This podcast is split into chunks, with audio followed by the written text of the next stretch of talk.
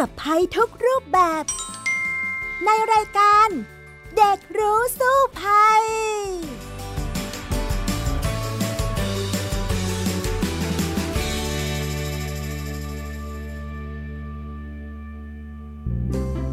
สวัสดีค่ะ คุณผู้ฟังคะและสวัสดีทุกๆทท่านเลยที่กำลังรับฟังอยู่นะคะ วันนี้พี่ดารินกำเนิดรัตนั้นก็กลับมาเช่นเคย มาพร้อมกับน้องฟินิก สุภาพบงกตวกเมอร์นั่นเอง สวัสดีค่ะฟินิก สวัสดีค่ะพี่ดาริน ค่ะสำหรับปีใหม่นี้ 2022 แล้วเรายังคงจัดรายการจากที่บ้าน work from home เหมือนเดิมนะ เนื่องจากว่าโควิดเขายังไม่จากเราไปแถมทำท่าจะแรงขึ้นเรื่อยๆซะด้วยนะฟินิกใช่ค่ะพี่ดารินเห็นว่ามีผู้ติดเชื้อเพิ่มขึ้นเรื่อยๆ เลย ก็ต้องระวังไว้เหมือนเดิมค่ะ ใช่ค่ะ แต่นอกจากโควิดที่ต้องระวังแล้วนั้น มันยังมีอย่างอื่นที่ต้องระวังเหมือนกัน เห็นวันนี้น้องฟินิกบอกว่า อยากจะคุยเกี่ยวกับเรื่องของการดื่มน้ำก็เลยอยากจะถามว่า เอ๊ะทำไมถึงอยากคุยเรื่อง น้ำดื่มกันคะใช่ค่ะฟินิกก็คิดว่าน้ำดื่มเนี่ยมันก็เป็นอะไรที่เราดื่มอยู่ทุกวันใช่ไหมคะ แล้วไม่นานมานี้ฟินิกก็เห็นข่าวที่ว่า มีผู้บริโภคสั่งน้ำมา แล้วก็มีปลาว่ายมาด้วยค่ะ ค่ะ แล้วยังไงเอ่ยถ้าเป็นฟินิกได้รับถังน้ำที่มีปลาแหวกว่ายมาด้วยนี้จะรู้สึกอย่างไรบ้าง ฟินิกก็คงแบบว่าน้ำมันสะอาดแต่สะอาดเกินไปหรือเปล่าคะ มีปลามาโผล่มาด้วย นั่นสิฮะอาจอาจช็อกได้นะในใจอาจนึกว่าเอ๊ะ แล้วน้องปลาแอบแอบอึเข้ามาในนี้ด้วยเปล่าอะไรอย่างนี้นะคะ นั่นสิค่ะอ่างั้นวันนี้ประเด็นที่จะคุยเรื่องของน้ำดื่มคือ อันตรายจากน้ำดื่มที่ไม่สะอาดค่ะ โอเค ถ้าอย่างนั้นเนี่ยเดี๋ยววันนี้เราไปคุยกันเลยในเรื่องของน้ำดื่มที่ไม่สะอาดอันตรายกันอย่างไร และเราจะรับมือกันอย่างไร ในช่วงแรกกันเลยค่ะ ช่วงรู้สู้ภัยค่ะ ช่วงรู้สู้ภัย กลับมากันแล้วในช่วงแรกของรายการช่วงรู้สู้ภัยนะคะ วันนี้มาคุยกันเลยในเรื่องของอันตรายจากน้ำดื่มที่ไม่สะอาดเอาละคราวนี้น้องฟินิกนั้น พอจะคิดได้ไหมว่าถ้าน้ำดื่มมันไม่สะอาดแล้วมันจะทำให้เราเป็นปัญหาอย่างไรบ้างล่ะคะ โอ้มันก็น่าสนใจมากเลยนะคะ เพราะฟินิกคิดว่าน้ำดื่มเนี่ย เรามองเฉยๆ เราก็ไม่สามารถดูว่ามันสะอาดหรือเปล่า ฟินิกเองก็อยากจะรู้ค่ะว่าเราจะสามารถดูได้ไหมว่าน้ำดื่มที่เรากำลังบริโภคอยู่เนี่ย มันมีอันตรายต่อเราหรือเปล่า มีค่ะมีวิธีนะที่จะเช็คได้นะว่าน้ำดื่มนั้นสะอาดหรือไม่สะอาดนะคะ วิธีแรกที่จะดูได้นะคะ นั่นก็คือ ค่าของความเป็นกรดเป็นด่างนั่นเองค่ะ ซึ่งน้ำดื่มที่ดี จะต้องมีค่าอยู่ที่ 6.5 ถึง 8.5 นะคะ ฉะนั้นเนี่ย ก็อาจจะเช็คก็ได้ว่าน้ำดื่มนั้นเนี่ยมีกรดเป็นเบสขนาดไหนแต่เอ๊ะ เช็คอย่างไร น้องฟินิกรู้ไหม ไม่ทราบเลยค่ะ พี่ดารินพอจะมีวิธีไหมคะ อ่า ฉะนั้นเราต้องย้อนกลับไปชั่วโมงวิทยาศาสตร์นั่นเองนะคะ เราอาจจะนำกระดาษลิสมัสนะคะ ซึ่งเป็นกระดาษเทส ค่าความเป็นกรดเป็นด่างเนี่ยมาเช็คได้เอาน้ำหยดลงไป แล้วก็ดูค่าสีค่ะว่า มีค่าสีที่ เป็นกรดหรือเป็นด่างเท่าไหร่ อันนี้ก็จะเป็นตัวช่วยในการที่เราจะเทสได้นั่นเองนะอะนอกจากนี้แล้วนะ นอกจากที่จะดูค่าความเป็นกรดเป็นด่างแล้วนั้น เราก็ไปดูซิว่าน้ำดื่มที่เราดื่มกันบ่อยๆอะถามฟินิกก่อนน้ำน้ำดื่มที่ฟินิกดื่มนั้น มาจากที่ไหนบ้างคะ น้ำดื่มที่ฟินิกดื่มก็จะมาจากร้านสะดวกซื้อค่ะ ที่อยู่ในซอยตั้งขายทั่วไปแล้วก็น้ำดื่มจากตู้กรอกน้ำค่ะ อืม ส่วนใหญ่จากร้านสะดวกซื้อหรือว่าจากตู้กดน้ำคะก็พอๆกันเลยค่ะ แต่ว่าทั้งสองอย่างนี้ก็เห็นได้ชัดว่ามีคุณภาพที่ค่อนข้างต่างกันค่ะ แล้วตัวของตู้กรอกน้ำเองเนี่ย แต่ละที่ก็มีน้ำที่คุณภาพไม่เหมือนกันด้วยค่ะ อืม เรารู้ได้อย่างไรฟินิกว่าตู้กดน้ำนั้นมีคุณภาพแตกต่างกันรู้สึกยังไงคะ สำหรับฟินิกนะคะก็คือตอนที่ได้ดื่มเข้าไปค่ะ แล้วมันก็จะมีรสชาติที่ต่างกันบางอันฝาด แต่บางอันก็คุณภาพดี ซึ่งถ้าฟินิกมองตาเปล่าแล้วไม่ได้กินฟินิกก็ไม่มีทางรู้เลยค่ะว่าน้ำเนี่ยมันปลอดภัยหรือเปล่า อืมแล้วถ้าเทียบกันระหว่างตู้กดน้ำกับน้ำที่มาจากร้านสะดวกซื้อน้ำบรรจุขวด ชอบแบบไหนมากกว่ากันคะฟินิกมองว่าร้านสะดวกซื้อดีกว่าค่ะ อืม เพราะอาจจะมั่นใจเนาะว่าอันนั้นน่าจะมีมาตรฐานสะอาดกว่าใช่ไหมคะ แต่เฉลยให้ว่าน้ำที่เรากดมาจากหยอดเหรียญนนั้นเป็นอย่างไร จริงๆ แล้วเนี่ยมีการสุ่มตรวจนะคะ จากทางกรมอนามัยนะคะ แล้วเขาก็บอกว่ามีคุณภาพเหมาะสมกับการบริโภคนั้นร้อยละ 40 กว่ากว่านิดๆ โอ้ ตกใจไหม ตู้กดน้ำของเรานั้นนะไม่ถึงครึ่งนะที่มีคุณภาพดีนะคะ โดยน้ำประปาน้ำตู้หยอดเหรียญและน้ำบรรจุถัง 20 ลิตร อ่าบางคนอาจจะซื้อเป็นถังใหญ่ๆมาก็มี มีค่ะคุณภาพเหมาะสมกับการบริโภคได้ แต่ว่าต้องดูว่าติดตั้งได้มาตรฐานไหม อย่างพี่ดารินเองเนี่ยโดยหลักๆก็ดื่มน้ำจากตู้กดน้ำเหมือนกันนะคะ ที่คอนโด แต่ว่าเขาก็จะมีการเขียนป้ายไว้เลยว่ามีล้างตู้นี้อะ ทุกกี่วันนะคะ แล้วก็จะมีการเช็คมาตรฐานตลอดอย่างเงี้ยค่ะ ก็ทำให้เรามีความมั่นใจได้ว่าตู้กดน้ำเนี้ยมีความปลอดภัยแค่ไหน บางตู้เขาก็อาจจะมีการเติมแร่ธาตุไปด้วย เพราะว่ามันก็จะมีข่าวด้วยนะ ว่าน้ำ RO นี้อาจจะมีแร่ธาตุน้อยเกินไป อันนี้น้องฟินิกซ์เคยได้ยินข่าวไหมคะ ไม่เคยได้ยินเท่าไหร่เลยค่ะ พี่ดารินช่วยอธิบายให้ฟังได้ไหมคะ น้ำที่เป็นตู้กดน้ำนะคะ ก็ส่วนใหญ่แล้วเขาจะเขียนว่า reverse osmosis นะคะหรือ RO ซึ่งมันจะเป็นกระบวนการในการกรองน้ำที่สะอาดมากๆเลย แล้วก็น้ำที่ออกมานั้นนะ ก็จะมีแร่ธาตุเหลืออยู่น้อยมาก เพราะว่าเขากรองทุกสิ่งอย่างไง กรองจนกระทั่งเชื้อโรคเนี่ยก็ไม่สามารถมาได้ มันถึงเป็นน้ำที่ดื่มได้ แต่แร่ธาตุนั้นอาจจะน้อยมาก น้อยเกือบจะเป็นน้ำกลั่นแล้วอะ ดังนั้นเนี่ยบางคนเขาก็จะมีงานวิจัยออกมาว่า อุ้ยถ้าเกิดดื่มน้ำจากน้ำ RO เนี่ยจะทำให้เป็นอันตรายต่อสุขภาพหรือเปล่า เพราะว่าแร่ธาตุน้อยเกินไป แต่เอาจริง ๆ แล้วนั้นถ้าเราดูข้อมูลดีๆนะคะ นักวิชาการก็จะอธิบายว่า มันไม่ได้อันตรายถึงขนาดนั้นน้ำ RO นั้นแม้ว่าจะแร่ธาตุน้อย แต่บางตู้นะเราจะเห็นเลยว่าเขามีการเติมแร่ธาตุด้วยอะมันก็จะเป็นน้ำที่ดี หรือพี่ดารินเองอะเกรงว่าน้ำที่เราดื่มนั้นแร่ธาตุน้อยเกินไป พี่ดารินก็ใช้วิธีว่าจะซื้อน้ำแร่มาดื่ม สักสัปดาห์ละ1-2 ครั้ง หรือเวลาออกไปข้างนอกค่ะ แทนที่จะซื้อน้ำขวดขวดๆมาดื่มที่เป็นน้ำธรรมดาก็เปลี่ยนเป็นน้ำแร่แทนเพื่อเติมแร่เข้าไปด้วย แต่จริงๆนักวิชาการนะเขาก็บอกว่า เรานั้นนะไม่ต้องกลัวหรอกว่าเราได้รับแร่ธาตุน้อยเกินไปจากน้ำ เพราะเราได้รับแร่ธาตุต่างๆ จากอาหารอยู่แล้วไง ไม่ว่าเป็นอาหารที่เป็นกับข้าวต่างๆ เป็นผักผลไม้ต่างๆ ที่เรารับประทานทุกวัน ฉะนั้นอันเนี้ยไม่ต้องกลัวแต่ว่ากลัวไม่สะอาดดีกว่าไหม กลัวว่าตู้นั้นได้มาตรฐานไหมมีการล้างตู้เพียงพอหรือเปล่า ถ้าหากว่าเราลองกดแล้วเนี่ย เอ๊ะกลิ่นหรือสีมันแปลกๆอันเนี้ยก็อาจจะต้องดูแล้วล่ะว่าตู้นั้นเนี่ยมีคุณภาพหรือเปล่านะคะ ซึ่งอย่างที่บอกแล้วว่า ปี 2561 นี่เองนะกรมอนามัยไปเช็คเนี่ยบอกว่าได้มาตรฐานคุณภาพเหมาะสมบริโภคได้เนี่ยแค่ 40%อะจุดนี้ก็คงต้องระวัง พี่ดารินก็คิดว่าอ่ามันอาจจะมาจากการที่ไม่ได้ดูแลรักษาตู้กดน้ำหรือระบบกรองอย่างต่อเนื่อง อันนี้ก็ต้องเช็คดู หรือบางคน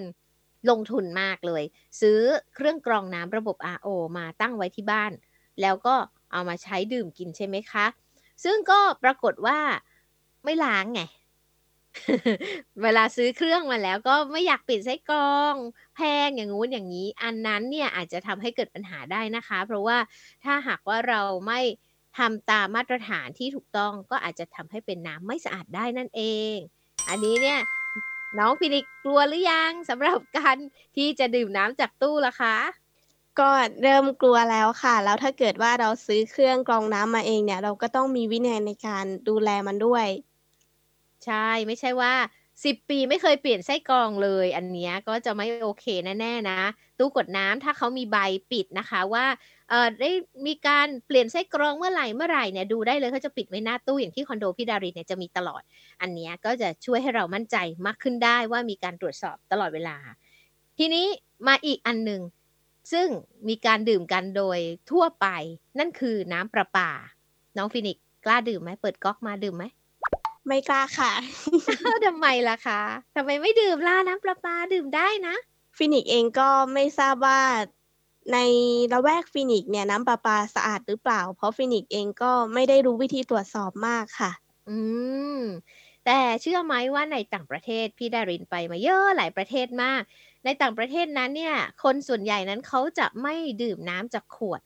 เช่นในยุโรปในญี่ปุ่นต่างๆเนี่ยค่ะ น้ำดื่มจากขวดคือเวลาไปข้างนอก ไม่ไม่ได้พดขวดไปอะไรอย่างเงี้ยก็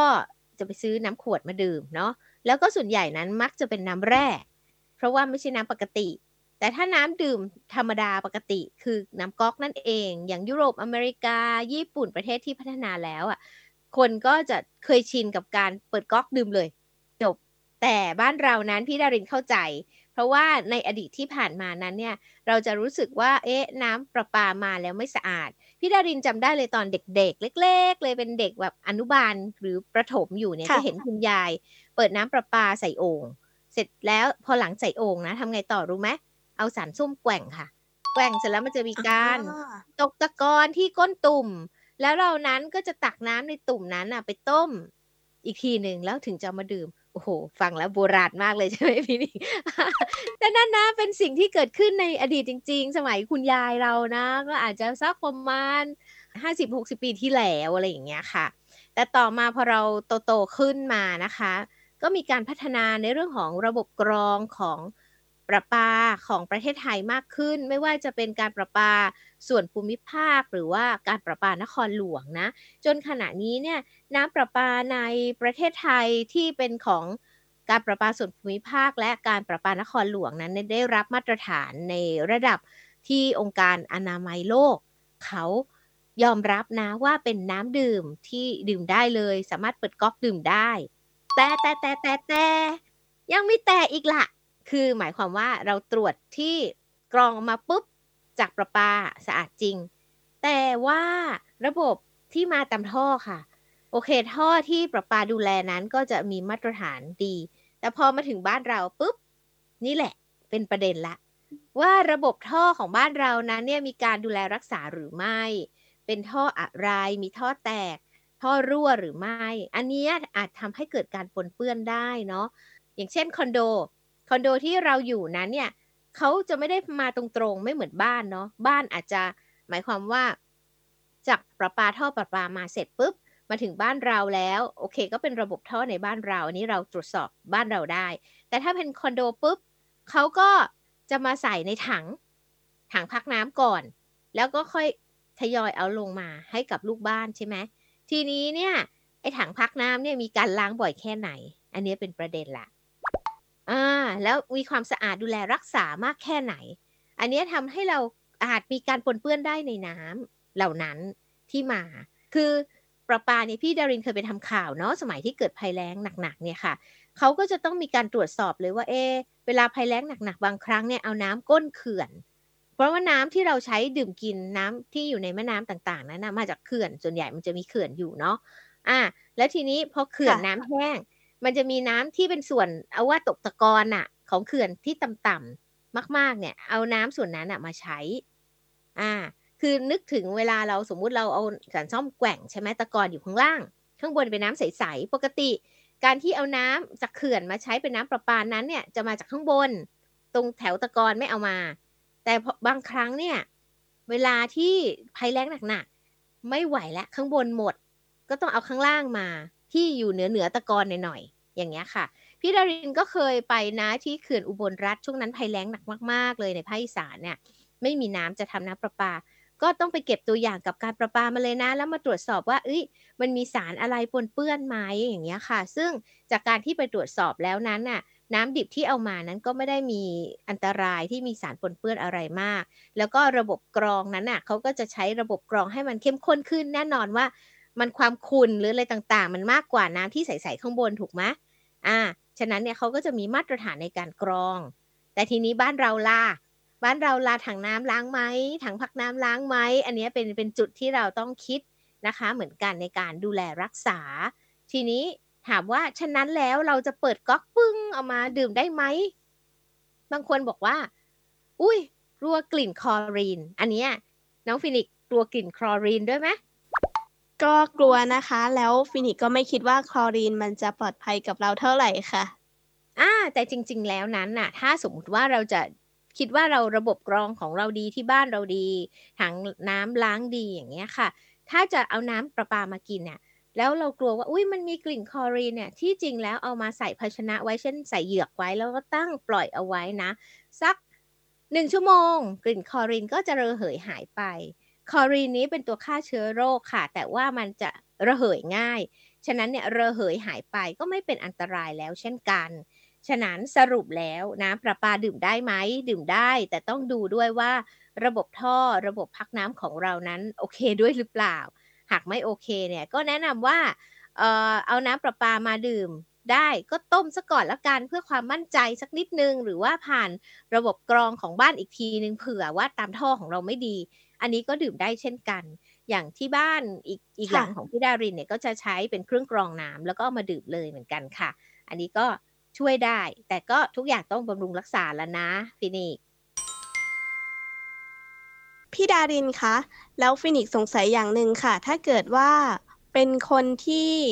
อยู่ไกลออกไปจากตัวเมืองเนี่ยค่ะ แล้วเขาก็รับประทานแหล่งน้ำจากธรรมชาติ จะเป็นอันตรายอะไรไหมคะ อันนั้นเนี่ยก็น่าอันตรายเหมือนกันนะคะฟินิกเพราะว่าพี่ดารินเคยไปทำข่าวนะ ก็จะพบว่าโอ้โหเราอยู่ในเมืองนี้แสนสุขสบาย มีน้ำประปาให้ดื่มเนาะแล้วก็มีร้านสะดวกซื้อมากมายให้ไปซื้อน้ำดื่มได้อย่างเงี้ยค่ะ แต่พื้นที่ห่างไกลเนี่ยเชื่อไหมว่าหลายพื้นที่มากในภาคเหนือภาคอีสานนะคะ ยังไม่เข้าถึงเลยสำหรับระบบของการประปา แล้วก็น้ำที่ได้ดื่มมานั้นน่ะ หมีครั้งหนึ่งพี่ดารินไปที่น่านพื้นที่ห่างไกลอะ่ะ น้ำที่เขาใช้อาบอะ่ะ โอ้โห สีเป็นแดงๆอะ่ะ เพราะว่ามันมาจากแหล่งน้ำธรรมชาติอะค่ะ ก็ต้องอาบแบบนั้น ก็ถามเด็กๆเนาะว่า อุ้ยเออแล้วล้างหน้าทำไงคะเขาก็บอกว่าต้องไปซื้อน้ำดื่มขวดๆมาล้างหน้า เพราะว่าไม่งั้นเนี่ยจะเป็นสิวหมดเลย เพราะว่าน้ำมันแดงมาก แล้วถามว่าน้ำดื่มทำยังไงคะเขาก็บอกว่าก็เอาไปกรองค่ะ แล้วก็เอามาต้มดื่มอย่างเงี้ยค่ะ ซึ่งอันนี้เนี่ยทำให้เรารู้ว่าอีกหลายพื้นที่มากในประเทศไทยของเรานั้นเนี่ยยังขาดแคลนการเข้าถึงน้ำดื่มที่สะอาดนะ ซึ่งวิธีการที่จะแก้ปัญหาได้นะคะ ก็อาจจะอย่างที่พี่ดารินเล่าว่าชาวบ้านเนี่ยก็ใช้วิธีกรองแล้วก็เอามาต้มนั่นเอง แต่อีกน้ำหนึ่งที่น่ากังวลเหมือนกันก็คือน้ำฝน น้ำฝนในอดีตเนี่ยสะอาดนะ ใช้ดื่มได้เลยสมัยพี่ดารินเด็ก ๆ อีกแหละ คุณยายเนี่ยจะรองน้ำฝน คืออันนี้บ้านอยู่ในกรุงเทพนะ คุณยายรองน้ำฝนแล้วก็ใส่ตุ่ม แล้วก็นั่นนะคะแกว่งสันส้มเกิดมีตะกอนอะไรเล็กน้อยอย่างเงี้ยแล้วก็มาดื่มได้ แต่ว่าสมัยนี้มันจะมีมลพิษไงเช่นก๊าซพิษต่างๆ ที่เราปล่อยออกสู่ชั้นบรรยากาศ บางครั้งเนี่ยฝนที่ตกลงมาเป็นฝนกรดนะคะ อันนี้ก็ต้องระมัดระวังเหมือนกันในบางพื้นที่ที่ กรุงเทพเนี่ยอาจจะไม่ค่อยแนะนำเท่าไหร่เนาะเนื่องจากว่ามีมลพิษทางอากาศเยอะอย่างเงี้ยค่ะ ทีนี้วิธีการกรองน้ำดื่มตามธรรมชาติเนี่ยก็มีหลายวิธีเหมือนกันนะ อย่างเช่น เอาไปใส่เครื่องกรองอคนโบราณอาจจะใช้ผ้าขาวบางกรอง หรือว่าระบบกรองหลาย ๆ ชั้นนะคะ แล้วจากนั้นค่ะ ก็เอามาต้มอย่างที่บอกอันนี้ก็จะช่วยได้เยอะเลยหรือบางที่นะ นอกจากการกรองเสร็จแล้วนั้นเนี่ยเขาจะมีตัว ยาที่เป็นหยดอะคะไปฆ่าเชื้อโรคได้ด้วย ทางกรมอนามัยเนี่ยก็จะแนะนำชื่อว่าหยดทิปอ3อจุด32อันนี้นะ ก็เอาไปใช้ในพื้นที่ที่ห่างไกลอะค่ะ ก็จะสามารถช่วยฆ่าเชื้อโรคได้ก็คือหยดแล้วเอาไปทิ้งเอาไว้ 30 นาที แล้วก็จะเอาด้านบนน่ะเพราะว่ามันจะทำให้เกิดการตกตะกอนนะเอาด้านบนน่ะมาดื่มได้ หรือตอนนู้นน้ำท่วมเนี่ยน้ำท่วมหนักๆนะเขาก็จะมีการแจกผงเนี้ย ไปให้ตามบ้านที่น้ำท่วม แล้วก็จะเอาน้ำท่วมมามาดื่ม ซึ่งรู้แล้วมันสกรปรกใช่ไหมวิธีแรกก็คือเอาผงเนี้ยไปกวนกวนกวนนะคะ แล้วตะกอนเนี่ยจะตกข้างล่าง เอาน้ำข้างบนมาแล้วต้มอีกทีหนึ่งอันนั้นเนี่ยก็จะดื่มได้แต่จริง ๆอะไม่ต้องต้มก็ได้นะ เพราะว่ามันมีการฆ่าเชื้อโรคแล้ว ซึ่งอันเนี้ยเรียกว่าเป็นวิธีการแก้ปัญหาแบบฉุกเฉินจริง ๆ สมมุติว่า เราจะไปเดินป่าอย่างเงี้ย กลัวที่จะหลงป่าแล้วกลัวไม่มีน้ำดื่มเนี่ย นี่เป็นวิธีหนึ่งที่สามารถใช้ได้นะคะ เขาจะเรียกว่าเป็นผงกรองน้ำฆ่าเชื้อโรคแบบนี้ก็จะโอเคเหมือนกัน ซึ่งก็ในท้องตลาดมีขายอยู่หลายยี่ห้อ อันนี้เนี่ยน้องฟินิกเคยรู้ไหมคะ ไม่เคยรู้เลยค่ะ เป็นความรู้ใหม่มากๆค่ะ อ่า ถ้าอย่างนั้นเนี่ยให้เรารู้ว่าเรามีทางเลือกหลายอย่างนะในการกรองน้ำแล้วก็ทำให้น้ำที่เราดื่มเนี่ยสะอาดได้มากที่สุด แม้ว่าในเวลาที่เกิดเหตุภัยพิบัติหรือเหตุฉุกเฉินนะคะ เอาละค่ะ ดีมากเลยค่ะ ถ้าอย่างนั้นแล้วเนี่ยเดี๋ยวเราไปคุยกันต่อในช่วงสุดท้ายของรายการเลย ช่วงรู้แล้วรอดค่ะ ช่วง รู้แล้วรอด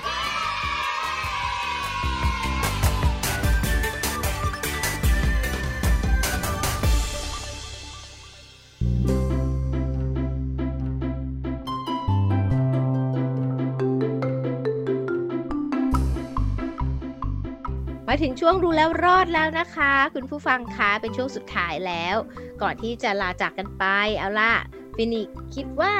เรื่องของน้ำดื่มไม่สะอาดเนี่ยเราจะต้องป้องกันแล้วก็เตรียมการของตัวเองกันอย่างไร น้องฟินิกคิดว่าจะทำยังไงได้บ้างฟินิกคิดว่าเราต้องตระหนักถึงเรื่องนี้ค่ะ แล้วก็อยากให้ทุกคนเนี่ยมีความรู้ความเข้าใจว่า ถ้าเราดื่มน้ำที่ไม่สะอาดเข้าไปเนี่ยมันจะเกิดอะไร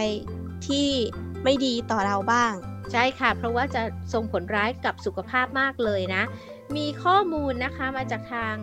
องค์การอนามัยโลกนะ ว่าทั้งโลกเนี่ยมีคนเสียชีวิต จากการดื่มน้ำไม่สะอาดถึงปีละ 5 0 0 0 0 0 คน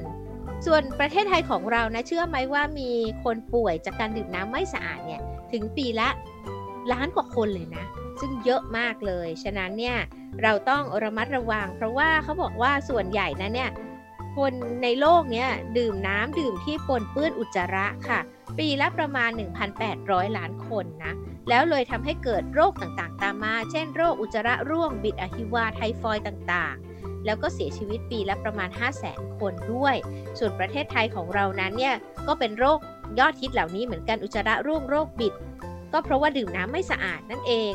ดังนั้นเนี่ยเราก็คงจะต้องระมัดระวังในการดื่มน้ำบางครั้งเนี่ยเขาบอกว่า น้ำแข็ง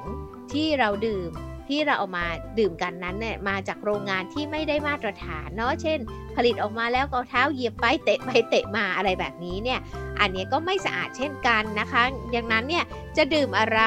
ก็ต้องดูมาตรฐานของสิ่งที่เราดื่มด้วย ก็จะทำให้เราปลอดภัยมากยิ่งขึ้นค่ะ ค่ะพี่ดารินงั้นแบบนี้เราจะมีวิธีการเลือกใช้น้ำที่มีคุณภาพกับเราได้ยังไงบ้างคะ เราก็ย้ำกันอีกทีนะคะ อย่างที่เล่าไปแล้วหนึ่งก็ดูมาตรฐานของน้ำนั้นๆ อย่างเช่นน้ำบรรจุขวดเนี่ยก็คงต้องดูนะว่าเป็นน้ำดื่มบรรจุขวดที่ได้มาตรฐานไหมนะคะ ซึ่งก็จะดูที่ตราออยนั่นแหละดูง่ายมากๆนะคะ อันที่2นะคะถ้าเป็นตู้กดน้ำก็ต้องดูว่าเขามีมาตรฐานการตรวจสอบเปลี่ยนไส้กรองมากน้อยแค่ไหนอย่างไรนะคะอ่านอกจากนั้นแล้วเนี่ยถ้าหากว่าเราไปตามร้านทั่วไปใช่ไหม อ่าเราอาจจะเลือกว่าเอ๊ะเราจะดื่มน้ำที่เขาใส่เหยือกมาเขาเป็นน้ำมีมาตรฐานหรือเปล่าอันนี้เราไม่รู้ หรือว่ามีทางเลือกอื่นไหมเช่นเป็นน้ำบรรจุขวดที่อาจจะดูแล้วสะอาดกว่านะคะ หรือว่าน้ำแข็งเองอย่างที่พี่ดารินบอกไปเมื่อสักครู่ว่า ก็ต้องดูด้วยว่าเป็นน้ำแข็งที่มีการผลิตที่ได้มาตรฐานไหมอย่างเงี้ยค่ะ สมมุติว่าเออมาจากเครื่องแล้วก็มีการบรรจุถุงมาดีๆ อย่างเงี้ยอันนี้ก็น่าจะโอเคกับน้ำแข็งที่เราดื่มเหมือนกัน ฉะนั้นเนี่ยถ้าเราระมัดระวังเหล่านี้แล้วเนี่ยก็น่าจะทำให้เราปลอดภัยจากการดื่มน้ำได้ แน่นอนว่าดูง่ายๆ ด้วยตาเปล่าก็คือมีสีมีกลิ่นอะไรที่มันแปลกแตกต่างไปไหม ถ้ามีรสฝาดฝาดๆเหมือนที่น้องฟินิกบอกตอนแรกแล้วก็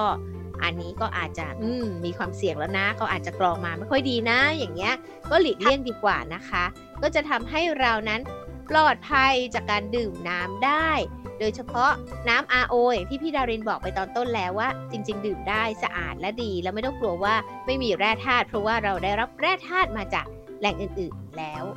และนี่ก็คือทั้งหมดของรายการเด็กรู้สู้ภัยในวันนี้นะคะ เวลาหมดแล้วดังนั้นเนี่ยพี่ดารินและน้องฟินิกต้องลาไปแล้วล่ะค่ะสำหรับวันนี้ สวัสดีค่ะ สวัสดีค่ะ ติดตามรายการได้ทางเว็บไซต์และแอปพลิเคชันของไทย PBS Podcast